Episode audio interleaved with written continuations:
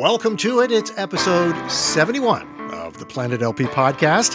Hi, and thanks for listening. I'm Ted Asregadoo. Decades ago, I remember talking to my wife's cousins. They are about a decade or so younger than I am, and my wife as well. Now, at the time, this is around 1990, Guns N' Roses did a cover of Paul McCartney's Live and Let Die. I told my wife's cousins that the song was originally done by McCartney, but they didn't quite believe me. The same was said for Nothing Compares to You by Sinead O'Connor. Now, for those in the know, they know that Prince actually wrote that tune, and I talked to the cousins again. I said, You know the song Nothing Compares to You? And they were like, Yeah, that's a great song. I said it was actually written by Prince. Again, they didn't believe me. And yet, there was another cover that was somewhat popular at the time. Billy Idol had done a cover of LA Woman in 1990 by The Doors. And the cousins didn't know that one either. And when I told them, I said, you know, this song was actually done by a group called The Doors. They thought it wasn't a real band who would name themselves after doors, after all. But that's the thing about cover songs. Sometimes we're absolutely oblivious that a song that's popular was actually recorded before and sometimes was popular in its own right. So, in this episode, I'm going to talk about cover songs with my guest, Michael Magali. For those who are longtime listeners to the Planet LP podcast, you'll recognize Michael's name as he's been on multiple times. If you want to get in touch with me, to suggest episode ideas or are in a band, you're an artist or an author who has music or books about music, and you'd like to talk to me about those projects, email me at ted at planetlp.com. Social media, we're on Groupie, Facebook, Twitter, and Instagram. Just search for Planet LP. And if you have a fellow music fan in your life who's looking for a podcast like this one, please let them know about Planet LP. We're on all the major podcasting apps. Or if you're a non podcasting app person, you can just listen to any episode on our website. That's at planetlp.com. Okay, that'll conclude the business part of the agenda. Now, on to the good stuff.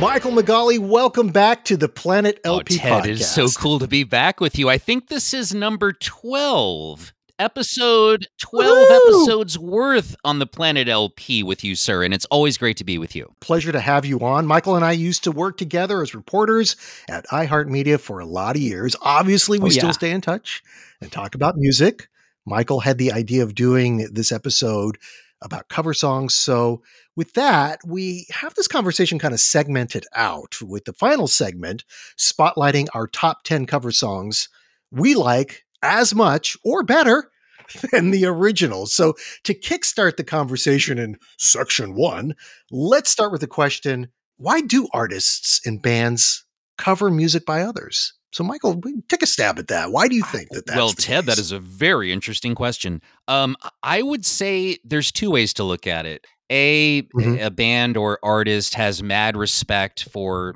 you know one of their mentors a, a band they were inspired mm-hmm. by when they were first pulling it together and so they're paying homage to that artist um, i think a great example would be say um, the rolling stones before they started writing original stuff around 65 66 they were doing covers right they put their name on the map with covers. And um, when they did not fade away, when they were, you know, covering the great Buddy Holly, who had passed away just you know, four or five years earlier, tragically, um, you know, it, it's showing respect, but it turned out to be a big hit for the Stones, and especially here in the United States. So I, I think it's it's showing respect. I, I would cite um, Tom Petty and the Heartbreakers. You know, I'm a big TP guy. They're a great cover band. You are and, indeed. And they cover everything. And it's songs that are interesting to them. You know, they are great musicians mm-hmm. and they make these songs sound great. Um, I would say the other way to look at it is, you know, a, a band that really likes a song, but they're not necessarily playing it the way you would expect the same rhythm or tempo or melody they take that song and they just completely turn it sideways. They they flip it around, they turn it inside out, and they make it their own song in their own style. I love that. So I mean, I think it's two different ways really to approach it. I think you would have to talk to individual bands like what were their influences and, you know, what prompted them to do mm-hmm. a cover.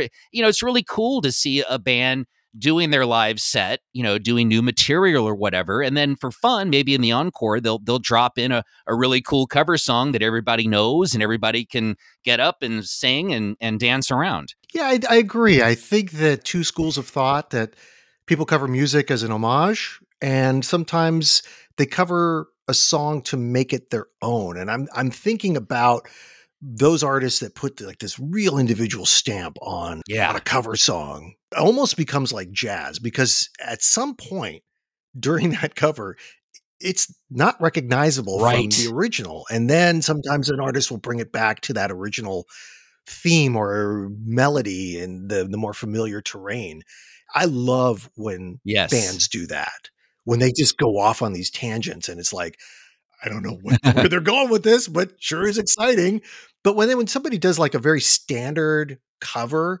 I often wonder, like, what's the point of this? Like, why are you? And I'm thinking of a band mm like Faith No More.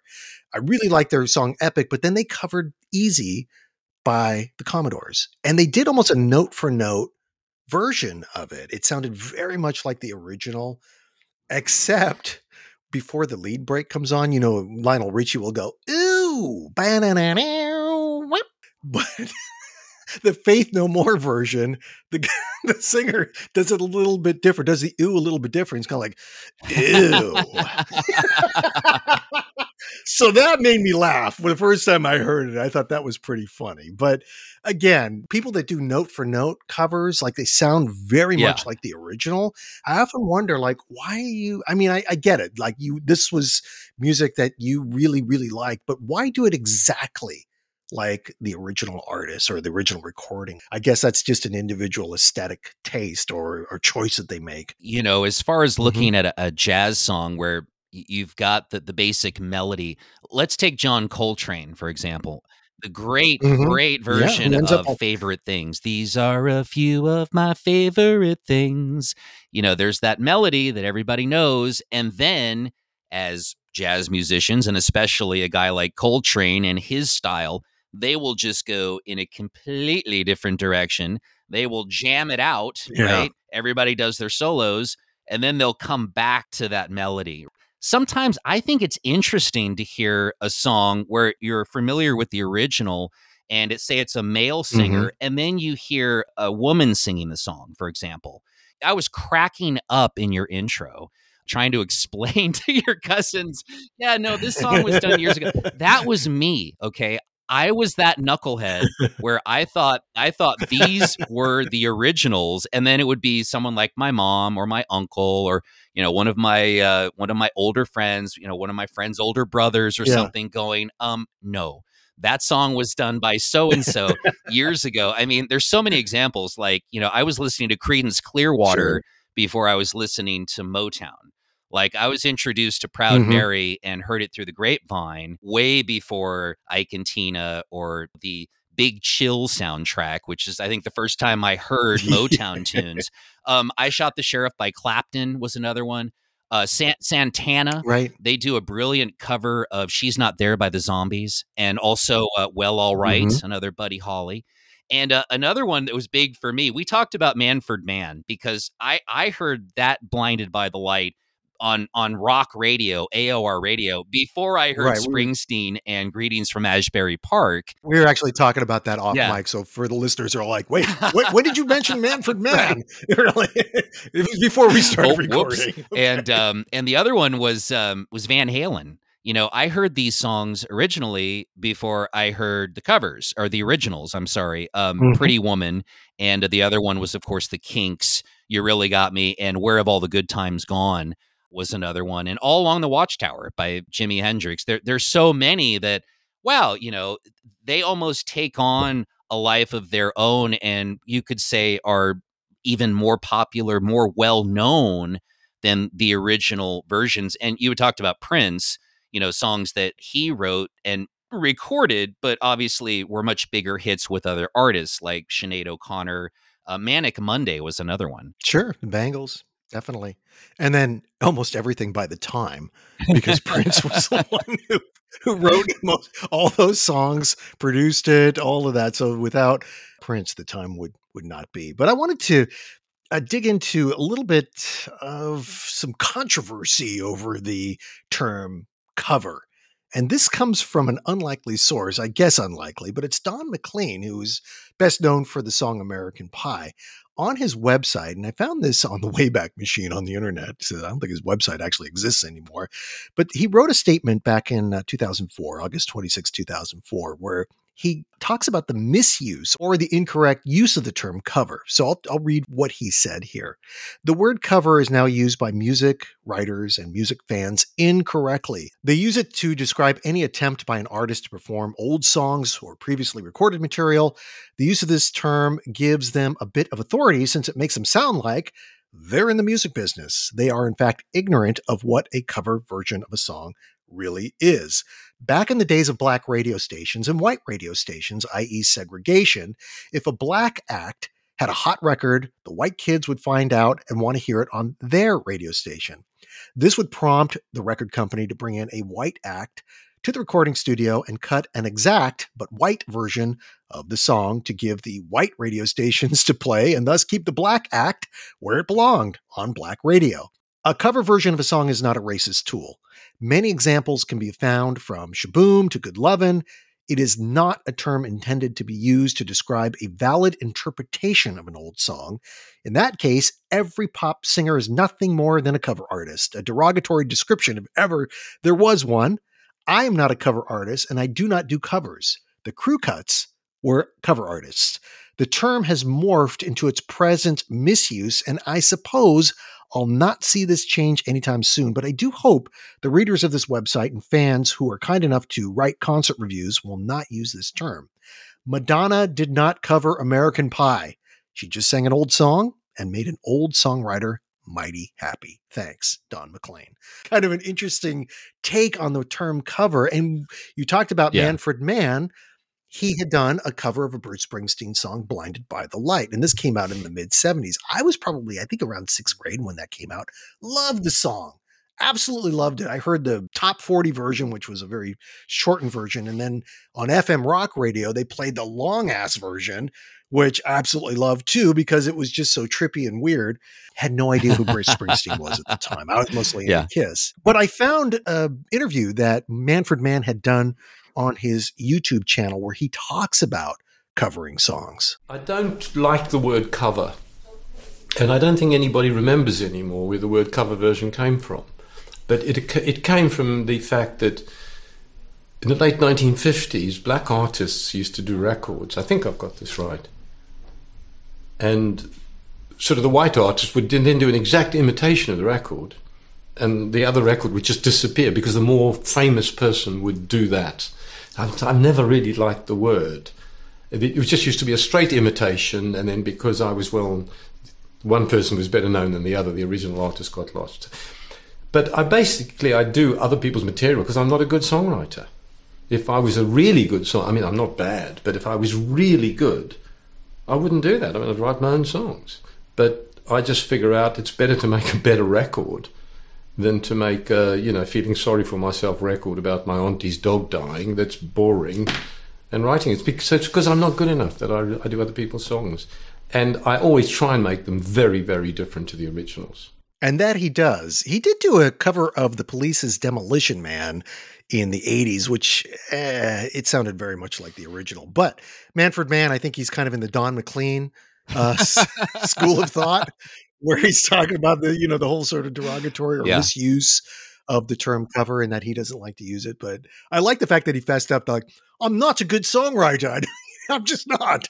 I'm I'm fine, but I'm not great. So I'd rather cover other tunes or other artists and kind of make them my own, which he did. I mean, his band really did make Blinded by the I Light his totally own. agree. I, a little bit of that in both examples is kind of get off my lawn maybe a little bit. Um, but yeah, I bit. Yeah. I appreciate any artist that has respect for another artist. that they're willing to to go out there and take that gamble with a song that that is beloved.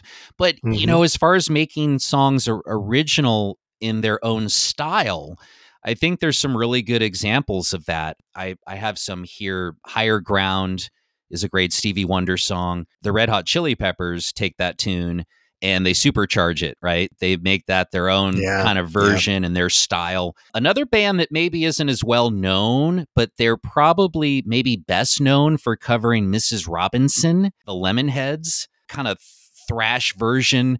Paul Anka did a cover album in 2005, big band guy, swinging mm-hmm. style, mm-hmm. right? But Paul Anka does this album. It's called Rock Swings. And he takes all of these classic tunes that you know and he makes them big band songs. Eye of the Tiger by Survivor, Black Hole Sun, Soundgarden. Uh, my favorite, Smells Like yeah. Teen Spirit by Nirvana, True, Spandau Ballet. He does Van Halen's Jump and he does Eyes Without a Face. So, I mean, you know Nirvana, right? I mean, kind of dark and brooding. And you know how that song sure. goes. It's like, load up on guns, Bring your friends. It's fun to lose and to pretend. Right. So imagine Paul Anka. Load up on guns bring your friends. It's fun to lose. It's like this whole different deal, right? and and he's like, hello, hello, hello, hello. And then the horn section answers him, no, no, no. And I mean, it's just this, he, he just completely changes the whole song. So the interpretation to me is is the the biggest most interesting part of it and if the song sounds a lot like the original so be it it's you know it's it's a different look it might be an acoustic song that you know blows up as an electric song or the other way around it's a song you know well that that's uh, stripped down to its bare essentials when you told me about the Paul Anka yeah. album, he had another one in 2007 that was very similar, and where he covered songs like "Time After Time" by Cyndi Lauper and "Ordinary World" by Duran Duran. He also did um, "Mr. Brightside" by the Killers. So I was playing that this morning just to listen yeah. to it, and my daughter was cracking up because she really likes the Killers, especially that first album, Hot Fuss.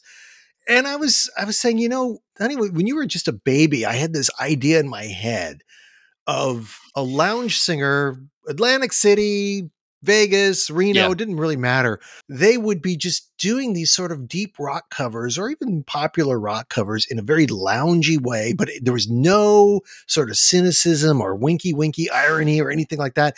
This person just comes in, sings the songs, and then it would appeal to, and I was at the time, my age group, and I thought people would show up and they would sort of cool their heels in a lounge and they'd start hearing like, like suddenly this guy's belting out the trees by Rush or something like that. I would not expect that one. Yeah, exactly. It's all the unexpected things. It's like, wait, is he singing a Rush tune? It was done very straight. So when I heard the Paul Anka songs, I thought that was my idea right there. That was the idea. So somebody else had it too. Do cover songs act as gateways to another artist's catalog? Oftentimes they will. I mean, we kind of previewed that and how both of us had heard perhaps a cover song and then went back and thought, oh, I kind of dig the original. But Michael, you you really kind of went back to the source after hearing cover versions of songs that are done by what are now classic rock acts. So you have some good examples uh, from from the classic rock era to then going back to the blues. Source. Yeah, totally. Um, you know, we did a previous show about uh, mixtapes, remember, and we were talking about um, our mm-hmm. experiences of the radio and you know the the classic AOR format. And for me, it was KZAP in Sacramento, the great KZAP when I was in college. So I was, you know, picking up on a lot of these songs and a lot of these bands at the time. And I really didn't give much thought who originally did these songs. You know, as I was learning more mm-hmm. about cover songs, you know, where at first it's a slap on the wrist, a minor admonishment from an elder. No, that is a cover song. And then they try to explain to you the background of who that artist may be. So, you know, when I'm just wading into this stuff as a, a late teen, I was lucky enough to get turned on to an album by the great Willie Dixon. um, which came out in 1970. It's called I Am the Blues, which, hey, that's a bit of self confidence, yeah. right? Like, hey, man, yeah, I am right, the blues. Yeah. Don't f with me, right? Did he tell Howlin' Wolf that too? Exactly. And BB King and and John precisely. Okay, just wanted to double check. Just want to double hey, check. Hey, okay. there's nothing wrong with a little swagger, right? So Willie exactly. um, rele- released this album in 1970. So I took this home with me, and you know, I throw this thing on. I know every song. I know every single song. This guy wrote all of these songs and really made a name for himself more as a writer, you know, writing for a Howling Wolf, like you said, um, you know, a song like Ain't Superstitious or Hoochie Coochie Man. Um, mm-hmm. Later, of course, Rod mm-hmm. Stewart and Jeff Beck, rest in peace, Jeff Beck, did a brilliant cover of Ain't Superstitious. So I'm listening to this and it's it's Backdoor Man Doors. It's Little Red Rooster. There's a, another Howlin' Wolf tune. The Stones do the great cover of that as well. You Shook Me by Zeppelin. I mean, I'm hearing these songs. It's just, it's blowing me away. Um, Spoonful by Cream. It's this bridge from he's writing these songs. They're covered by contemporary artists at the time, say in the early 60s, if it's a Howlin' Wolf or a Muddy Waters. And then, you know, fast forward another decade or so, and then these songs are being covered you know, by some heavy hitters and the British invasion. So it was this amazing connect the dots moment for me. You can eh, take that in all kinds of different directions if you start going back to the blues catalog and you start realizing, oh, I see where they got that song from, you know, and and and it was really for a lot of these artists when they were first making a name for themselves, talking about the Stones earlier and not fade away they were just covering all of these songs until they could figure right. out how to write their own stuff. It kind of dovetails into what Don McLean and mm-hmm. Manfred Mann were saying, which is you're basically doing what Cream, The Doors, Led Zeppelin, The Stones, what they're doing is they're basically doing white versions mm-hmm. of black music. Uh, if you're looking at Don McLean, but if you are a band like the Stones during that period and you're listening to this music because this was the kind of music that you grew up on and you're listening to the actual blues, that you are in a way paying homage to it. They're also looking at it in a very shrewd way like, hey, American kids don't know this music anymore. They forgot about all this stuff or they never even were introduced to it. So let's ride this wave of doing kind of mm-hmm. updated, harder versions of blues songs. It worked. It's it's a way to start the ball rolling on a career where eventually a band will find its voice and doesn't need to go back to those blues sources to directly rip off or right. cover. For example, you go to Led Zeppelin 3, that's a very different album from mm-hmm. the very first one. You go to later in the Stones catalog when they started to find their voice and write mm-hmm. their original music. Yeah, they're a totally different band. Same for the Beatles. Beatles covered songs. Uh, that was a big part of who they were because that's what got people dancing in the clubs and so you had to you had to play songs that were popular and would get people to dance and hang out and drink and and come back next week and hear exactly. you again. Exactly. I mean, so that, yeah, that whole economics yeah, of it. I mean, exactly. So. I mean, that's how the Beatles really gained their footing before they could come up with original material. And I think it's a perfect mm-hmm. bridge, mm-hmm. but it also opened the door for a lot of those blues artists at the time that, you know, maybe they thought their era had kind of passed them by. And then suddenly, not only right. are they having interest in England they're also opening for some of these big bands coming through. Bill Graham was famous for pairing up a classic rock or blues artist with a contemporary band that the kids wanted to see.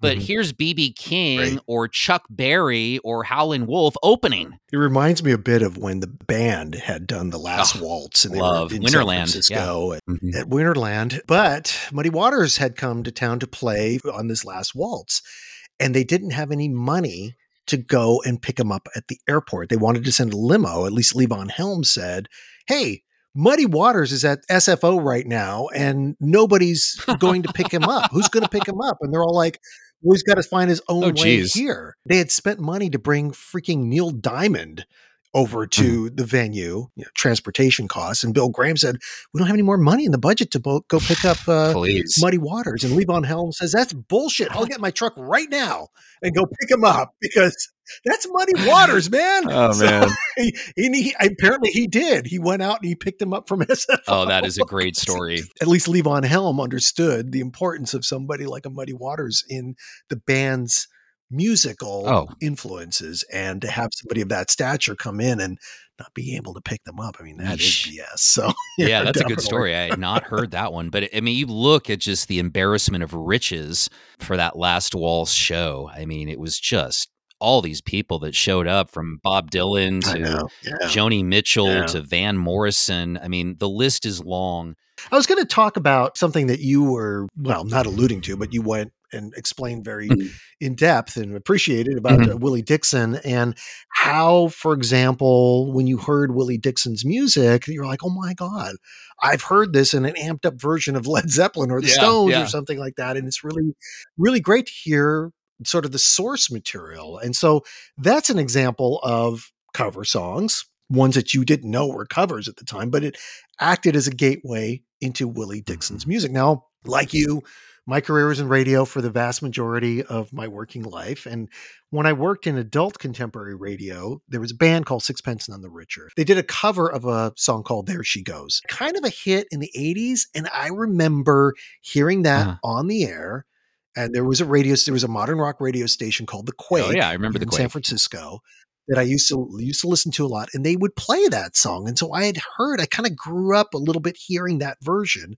So flash forward to when Sixpence None the Richer decides to cover that, it becomes a hit for adult contemporary radio, probably pop radio as well. And it got some good VH1 yeah, airplay. that was that a big tune for them. Yeah. It sure was. And they had another song called Kiss Me that did really well. But did that song, did that cover make me want to go back and either listen to the La's or check out Sixpence None the Richer's other songs? For Sixpence None the Richer, no. I could say the same with 10,000 Maniacs because they covered Because the Night. Yes. Patti Smith they did the mm-hmm. Patti Smith version. That was the thing. The the Patti Smith version came out, I believe, in '78. The album was called Easter. Like you, I had musical influences, but this was actually a friend of mine who was a year younger than I was, who was my best friend at the time, and he had a copy of Easter, and he had played because the night for me, and he was really taken by the lyric when Patti Smith, of course, Bruce Springsteen wrote it, he says, Love is a banquet on which we feed. And he says, Man, that is just a deep lyric.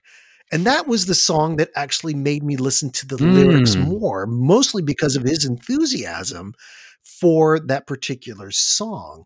Now, the rest of the album, Easter, is very different from the Bruce Springsteen cover, but she certainly had a mm-hmm. hit, if you will, with that version of the song. But I, again, I had no idea who wow. Bruce Springsteen yeah. was. Yeah, at the at time. The time. Yeah. yeah, and I'd heard the Manfred Mann version of Blinded by the Light, loved it. No idea who Bruce Springsteen was because the night Patti Smith. So I thought that those were original songs, like you with Led Zeppelin or the Doors or Cream or or Rolling Stones, whoever. Same sort of thing. And then the the big reveal comes, like, oh no. There's this other artist who had done it originally uh, and wrote it. Back earlier in the podcast, I had mentioned songs that I had heard first and I didn't know mm-hmm, of the mm-hmm. original, or I just, you know, I knew this version of the song. So, but it in most cases over the last however many decades, these versions of these songs made me interested in going back, hearing the original, and then learning a bit more about mm-hmm. that artist. So, just quickly through here, I mean, Proud Mary, that got me into Ike and Tina. Heard it through the grapevine, turned me more into Motown. I Shot the Sheriff. Then I started to connect more to Bob Marley and reggae. Uh, well, all mm-hmm. Um, I didn't know a lot of Buddy Holly, but that really got me into Buddy Holly. Like, I love this. Pretty Woman. I didn't know who Roy Orbison was, but then around that, not yeah. too long after, was uh, the Traveling Wilburys, and then that helped me connect more to, to Roy, which I then got into. And he mm-hmm. he sadly died very young around that time. Um, and you really got me. I knew the Kinks, um, and then that made me dig a bit deeper into the Kinks. And then I discovered Stop Your Sobbing, which I didn't realize was a cover of by the Pretenders. They're covering Ray Davies. yeah, I, like yeah. I had no idea. Yeah. And then uh, another big one for me, I mentioned Jimi. That led me to Bob, and the other one was um, mm-hmm. "Unchain mm-hmm. My Heart." That kind of pointed me towards Ray Charles. So all of these songs mm. in a way you know it it helped make that connection for me but i would say in a lot of these cases i may prefer the the cover version you know no offense to the original but there may just be elements of the right, cover right. or the way it's performed uh, better that i like sure and i prefer like you i prefer well the cover. For me, the cover mm-hmm. of Manfred Mann's Blinded by the Light, I prefer mm-hmm. that over Springsteen's. I prefer Patti Smith's cover mm-hmm. of Because of the Night over Springsteen's version. I'm a Springsteen fan like you, not ah. as big, but certainly uh, big enough to where I, I tend to buy most of the stuff nice. that he releases. I know his versions, and I just, I guess because of my age at the time, and I was really getting imprinted by music that was new to me they imprinted on me in a way that I just prefer yeah. that more. And I was thinking about this in terms of a song that I want to spotlight. It's called Valerie, and it's originally done by a band, or uh, they're a British band called the Zutons. The song came out in 2006 ish. And I was at a party, a birthday party, where a young woman, I think she was still a teenager at the time, but she was doing like an acoustic set, like background music. And she started singing the song Valerie. And after her, her set was over, I said, How do you know the Zutons? I mean, you look like you're barely 16 years old. She kind of laughed. She goes, Who are the Zutons? I said, Well, you covered the song Valerie. oh, no. I, I, it's it's by, by Amy Winehouse. I said, Oh, no, man. And doesn't that make you feel old, right? So, it did. It sure did. So let me play a little bit of uh, the original. This is the Zutons, Valerie.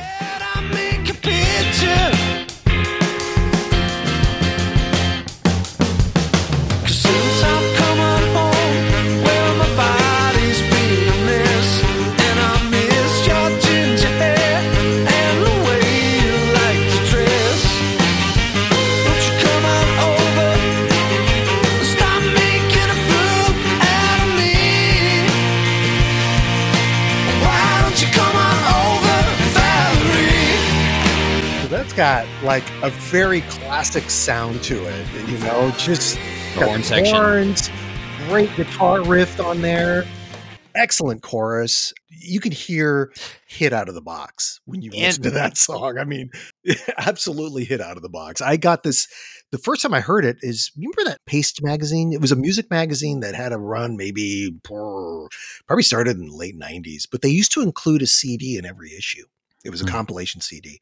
So I actually still have all my old Paste wow. magazine compilation CDs, and the Zutons were on there. And I remember listening to like, wow, is this an old song? Because it sounds like an old song, doesn't it? It sounds like kind of an old Motown and Winehouse does the same thing in Back to Black. She incorporates yeah. a lot yeah. of that 60s style and sound with the horns. I mean, when I hear that, I mean, I can see how that would be an influence on on her music as mm-hmm. well. And I really appreciated that she respected like girl groups from the 60s if it was the Supremes or if it was the Ronettes or somebody like that, but it was in that vein um, that you know wall of sound big 60s mm-hmm. type of sound and production right. that became very famous, obviously. I, I loved that originality in the Amy Winehouse style that that drew me to her. And when I hear that version, that original version of Valerie, it makes me think of that same type of style. Yeah. So Mark Ronson had done a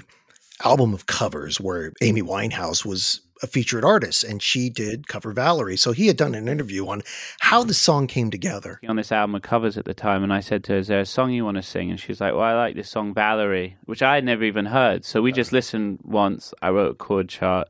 We got in with the band and that wasn't actually the way that we recorded it. We recorded it the original way we recorded it is much more of like a Curtis Mayfield soul type record. Mm. And then we had done eight takes of that and everyone's packing up their guitars and at the last minute I was kinda like can we just do one with like the "You Can't Hurry Love" beat, like doom doom doom, and and uh, so it was like one of those things that was kind of like lucky that we just like as they're out the door we cut it like that. My whole album version, the cover album, the concept was doing sort of soul reworkings of of, of guitar rock songs, and, Yeah. and Amy only really listens to like sixty soul girl groups and, and rap music. So I didn't even think that she would know a modern rock song to pick from, and she was like, "Well, I like this song Valerie by the Zutons." And the minute she started singing it, you could just tell she'd sung it in the shower or like a thousand times. She just like first take rips into it. It's brilliant. Okay. Yeah, it is kind of brilliant the way she does it. Let me play a little clip from her version of it.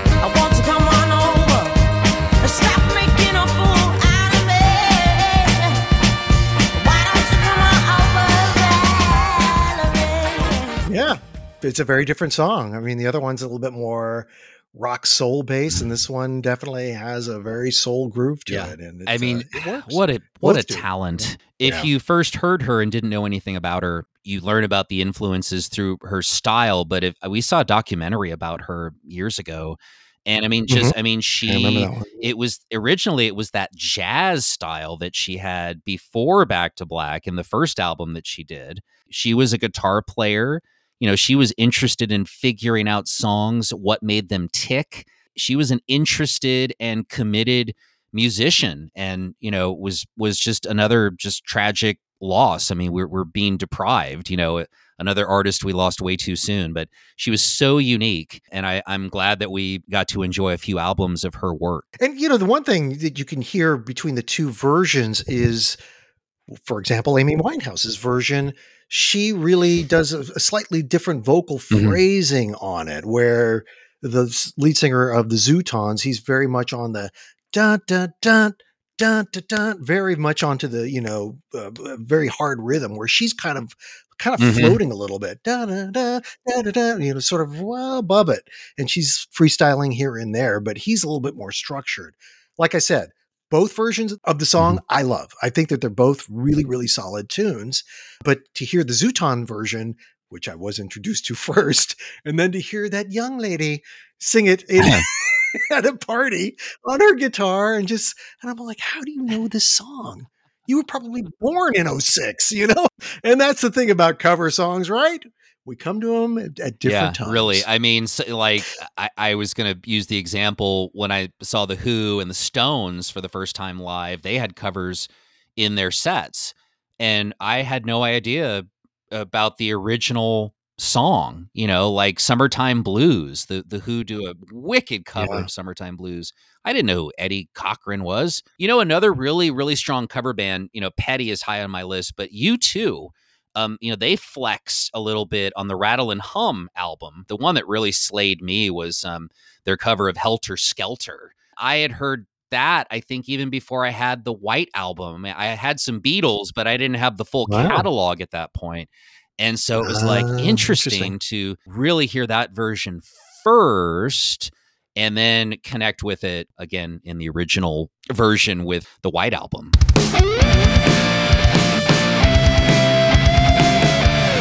Right, so as we dovetail into our third segment, this is our top 10 cover songs. Now, we've been talking somewhat obliquely and maybe not so obliquely at times about some of the songs that ended up on my list.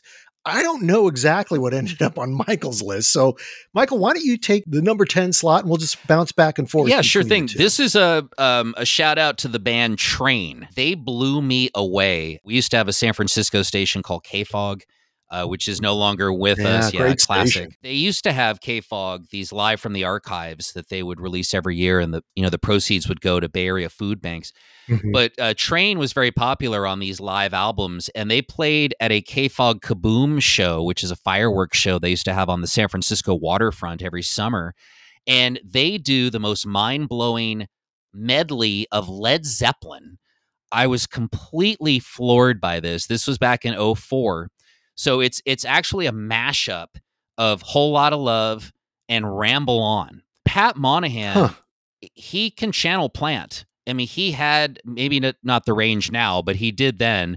So he, he starts belting out the beginning of Whole Lot of Love. You know, way down inside, woman, you need me. You know, and he goes, la, and and and so you're expecting the drum to come in, right? Mhm. Instead, it's the acoustic guitar intro of Ramble On. And so they just dovetail Wow, into. Ramble On for a bit through the guitar solo. And then you think they're going to do another verse of that. And he drops in a verse off of Walk on the Wild Side by Lou Reed. Nice. And then they they they double back to a whole lot of love. It's fantastic. Um, great medley. Shout out to Train. A bit off the beaten path, my number 10. My number 10, you referenced Lou Reed. It's a Lou Reed song on there, Sweet Jane. Oh, by Cowboy Junkies, but it's Sweet Jane with Blue Moon. Uh, this song not only made me a big fan of Cowboy Junkies, in fact, this was the song that made me want to buy the record, Trinity Sessions. That's the album. And I've bought, I believe, every Cowboy Junkies album that came out since. They're still recording new music, and I think they're planning on touring. But it probably piqued my interest in Lou Reed as well. About a year later, after Trinity Sessions came out, so Trinity Sessions came out in 88, Lou Reed releases New York in 1989, which had the Mhm. song Dirty Boulevard on it. And it just a really solid album. I sold a lot of copies, did really well for him, but that started my interest in Lou Reed. While I knew him from Walk on the Wild Side, I just wasn't that into him. But then when I bought New York, I thought this is pretty good. I really like a lot of these songs. I wonder what the rest of his catalog's like. So then I go back backward in time and, and start listening to older stuff. But at the time, Lou Reed was going through a very prolific period where he was really writing a lot of new material. So he had released a number of new records in from 89, 90, 91, 92. He really had a lot that was released at that point, and not all of it was good, but a lot of it was. So my number 10, Cowboy Junkies. Sweet Jane, Outstanding. Blue Moon. Um, the Who, still my favorite band ever. And my number nine is their Elton John cover, Saturday Night's All Right for Fighting. And um, this was That's recorded for a tribute album to uh, Elton John and Bernie Taupin, a great songwriting duo. And uh, the tribute album was called Two Rooms. It's just a fabulous spin, as only The Who and Pete Townshend can put their spin on a record. But what I always love about it, it's kind of a show of respect to one of their contemporaries, right? Um, because right in the middle of uh, Saturday night, they do a breakdown into uh, "Take Me to the Pilot," and and as a show of Mhm. respect, you know, Elton John covered Pinball Wizard. You may remember, um, which I I kind of love the back and forth between them, and he has a bridge in that version of "Can't Explain." So they both did kind of the same Mhm. thing for each other, but uh, that's my number nine is the Who, and uh, Saturday Night's All Right. My number nine, we've already talked about, so I'll just reiterate it.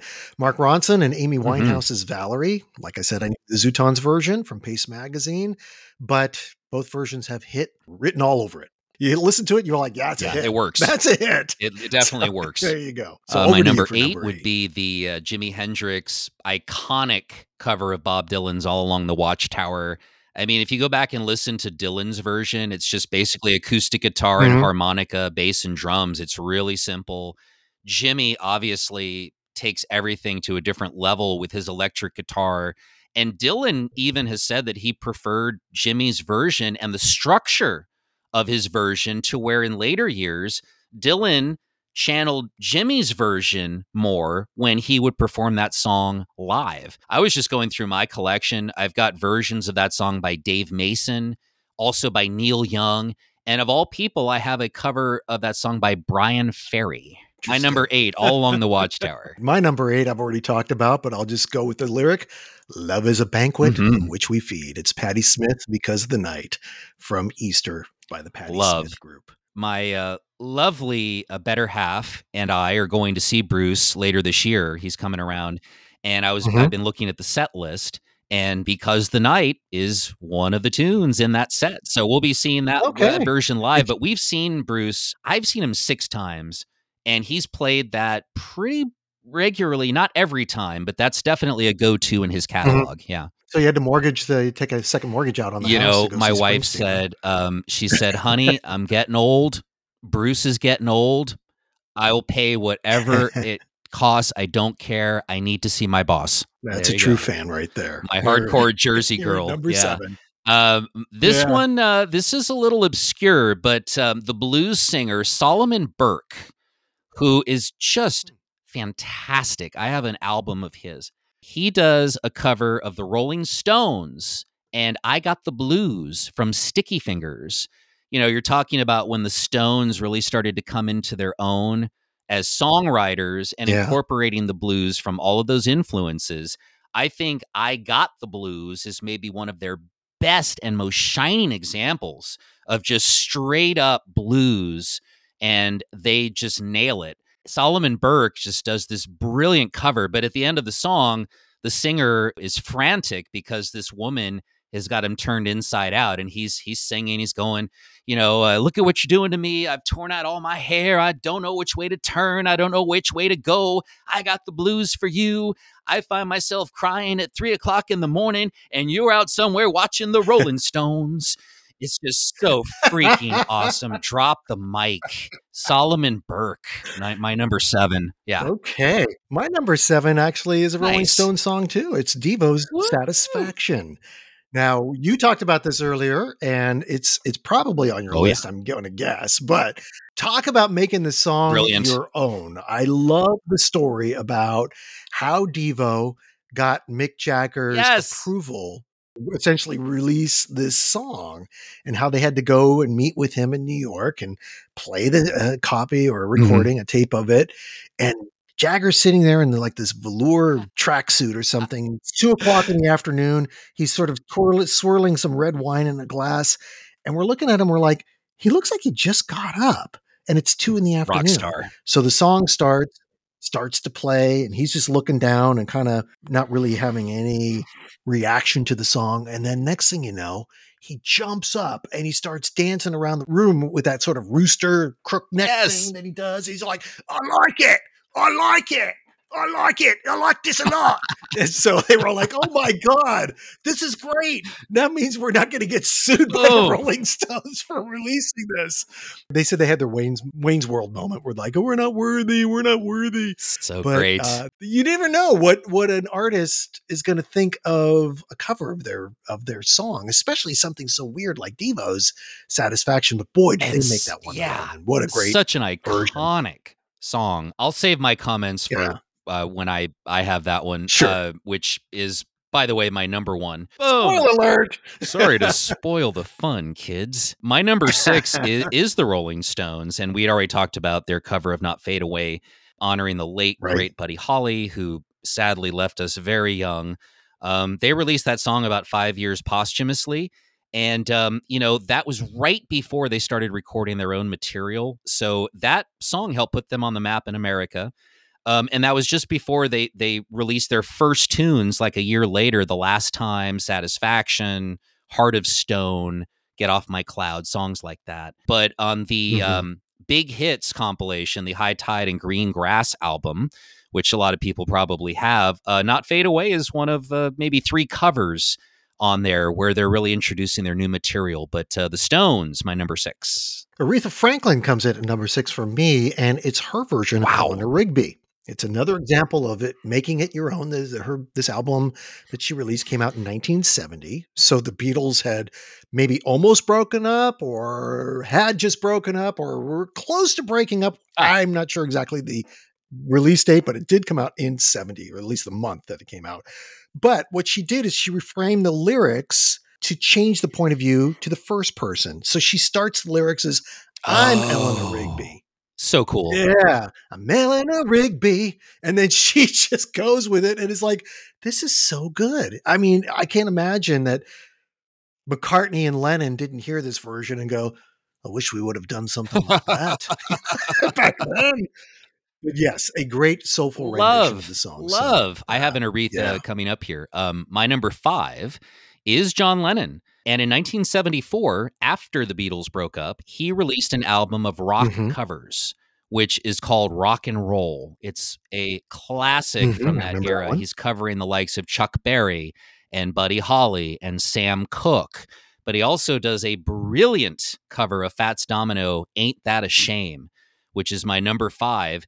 And in 2007, after Hurricane Katrina basically wiped out Fats Domino's home and possessions, uh, there was a tribute album put out where all the artists got together. I mean, everybody gets together and they record this album called Going Home and they raise proceeds for Fats. And they take John Lennon's version of Ain't That a Shame, and it's the first song on the album. It's a double album. Uh, If anyone loves um, Fats Domino, this going home tribute album is is absolutely top notch. So that's my number five. Ain't that a shame? So my number five is Kate Bush's Rocket Man that comes off that same album that you spotlighted, which was called Two Rooms, where the Who covered an Elton John song, but mine is uh, Kate Bush's Rocket Man.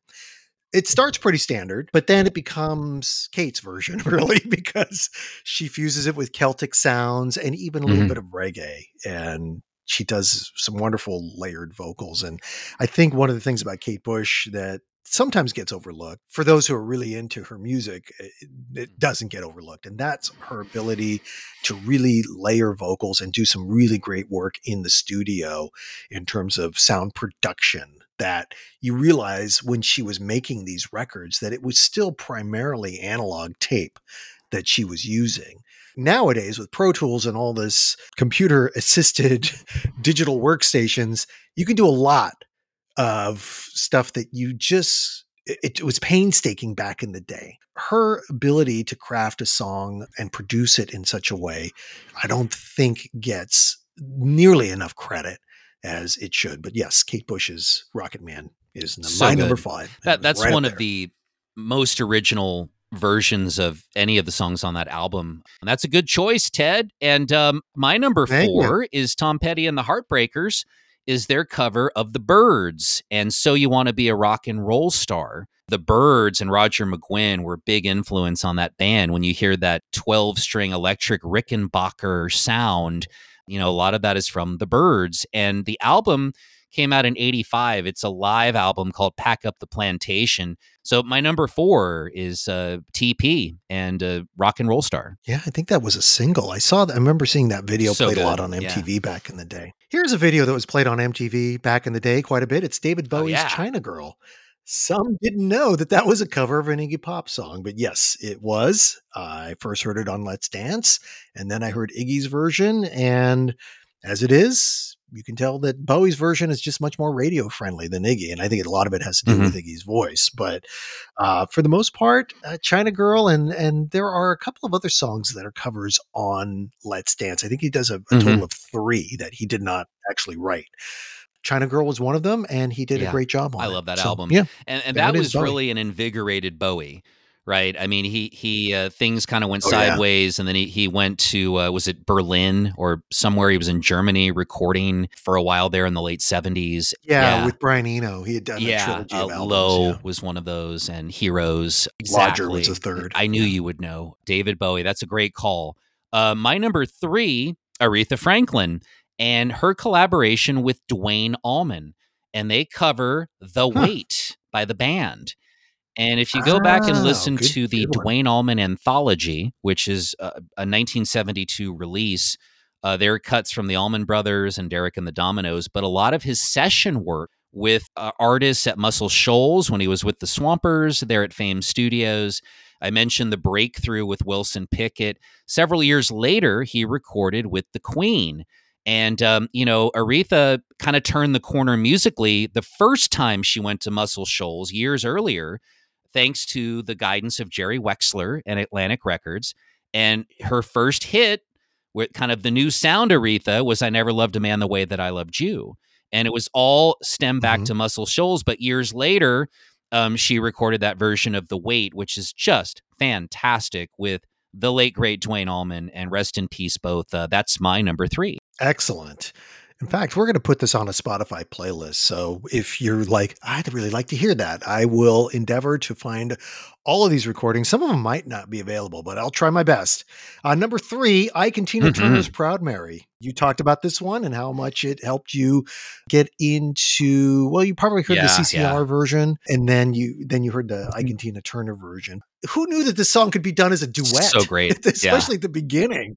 And I love the tempo change. I just love how it starts slow and it starts to build, and then boom, right into this just this balls to the wall soul version with a full on horn section. Yeah, one of the best in terms of the covers. Good call. Uh, my number two is the aforementioned uh, "Hey Jude" with Wilson Pickett and Duane Allman, and that was one of his first gigs there at Muscle Shoals. And that work on "Hey Jude" was the breakthrough uh, that led to a lot of other session work there, and later with Aretha Franklin, and later with Clapton, and doing the Layla sessions. But uh, that anthology album includes uh, collaborations with with Pickett and Aretha, but also artists like Clarence Carter, King Curtis, and Bonnie and Delaney. Hey Jude, Wilson Pickett with Duane Allman, my number two. My number two is John Coltrane's Yes. My Favorite Things. We talked about this earlier in the episode. It's a 13 minute Oh. jazz odyssey with a rendition of a musical classic, you know, from Mhm, the mhm. sound of music. It starts out very traditional and you're like, oh, this is very Mhm. pleasant. And then, of course, it everyone takes their solo, which makes it much more exciting. Coltrane doing my favorite things. In fact, I think with this record, it, it kind of gave him a bit of a rejuvenation of his career. This was cut as a single at one point, which is always a mistake, especially if you're taking a 13 minute song where it's a jazz song. You don't want to make it into a five minute single. You're just going to ruin it. But nevertheless, Coltrane's my favorite things. Satisfaction is my number one. By far the Yeah. most interesting cover of Satisfaction you will hear by any band in the last 50 years. I, I just love everything about it. It's so original, it's so jagged and even robotic in some ways. From the very beginning, the drum beat with the hi hat and the bass line just establishes a groove that is so completely sideways and different from the Stones because theirs is dun dun dun dun dun, and the drum is like. do, do, do. I mean, Devo does a whole different deal.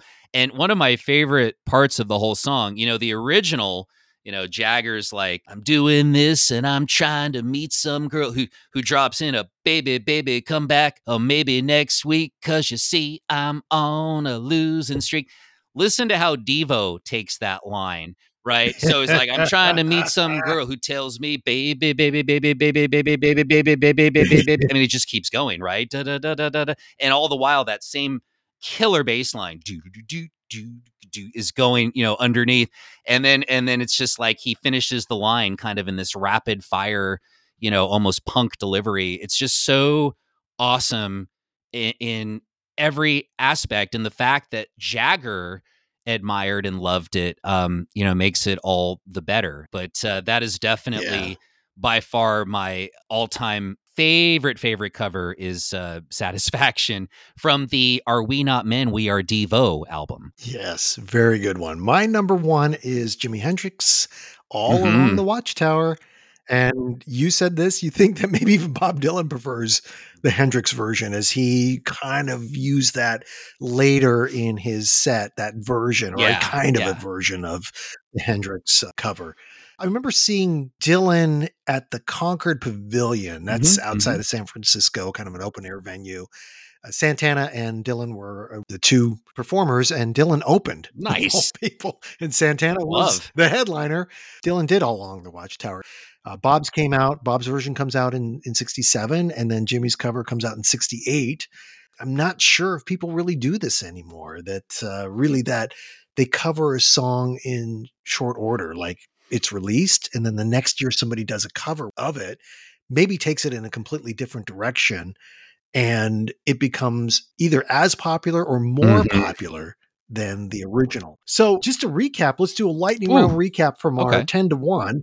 You first and then yeah, I'll um, go. this one I this one's a little obscure, so probably not making the Spotify list, but Train and a live medley of Led Zeppelin and Lou Reed. It's Whole Lot of Love, Ramble On, and Walk on the Wild Side, number 10. Uh, the Who, Saturday Night's All Right for Fighting, number nine. Your top pick, All Along the Watchtower by Hendrix, is my number eight. And I Got the Blues by Solomon Burke covering the Stones and Sticky Fingers. The great Buddy Holly cover, uh, Not Fade Away by the Rolling Stones, their cover of Buddy Holly, number six. Uh, John Lennon, Ain't That a Shame? Five. And uh, number four, Tom Petty and the Heartbreakers, So You Want to Be a Rock and Roll Star. Uh, Aretha Franklin with Duane Allman and The Weight off of the anthology album. Also, Hey Jude with Wilson Pickett and Duane Allman, number two. And Devo and Satisfaction. We are not men, we are Devo is my uh, number one. and believe me, I had 10 others uh, that were here ready and waiting. So there, there's so many examples of great covers and tribute albums, and uh, it's a fun topic. It is. My number 10 starts with Cowboy Junkies, Sweet Jane, Blue Moon. Number nine, Mark Ronson featuring Amy Winehouse and Valerie. Number eight is Patti Smith or the Patti Smith Group, Because of the Night. Number seven is Devo's Satisfaction. Number six, Aretha Franklin with Eleanor Rigby. Kate Bush comes in at number five with Rocket Man. Number four is David Bowie with China Girl. Number three, Ike and Tina Turner's Proud Mary. Number two, Jazz Odyssey. John Coltrane, my favorite things. And number one, Jimi Hendrix, all along the Watchtower. That was a Mhm. fun episode. Thank you so much, Michael, Oh, it's for great to be coming on you. and talking cover bands and cover music. Not cover bands, but cover music. I guess some of them are cover bands, I suppose, because they all kind of started as Yeah. cover bands. Thank you as well, Planet LP listeners, for lending your ears and spending some time with us. Until next time, see ya.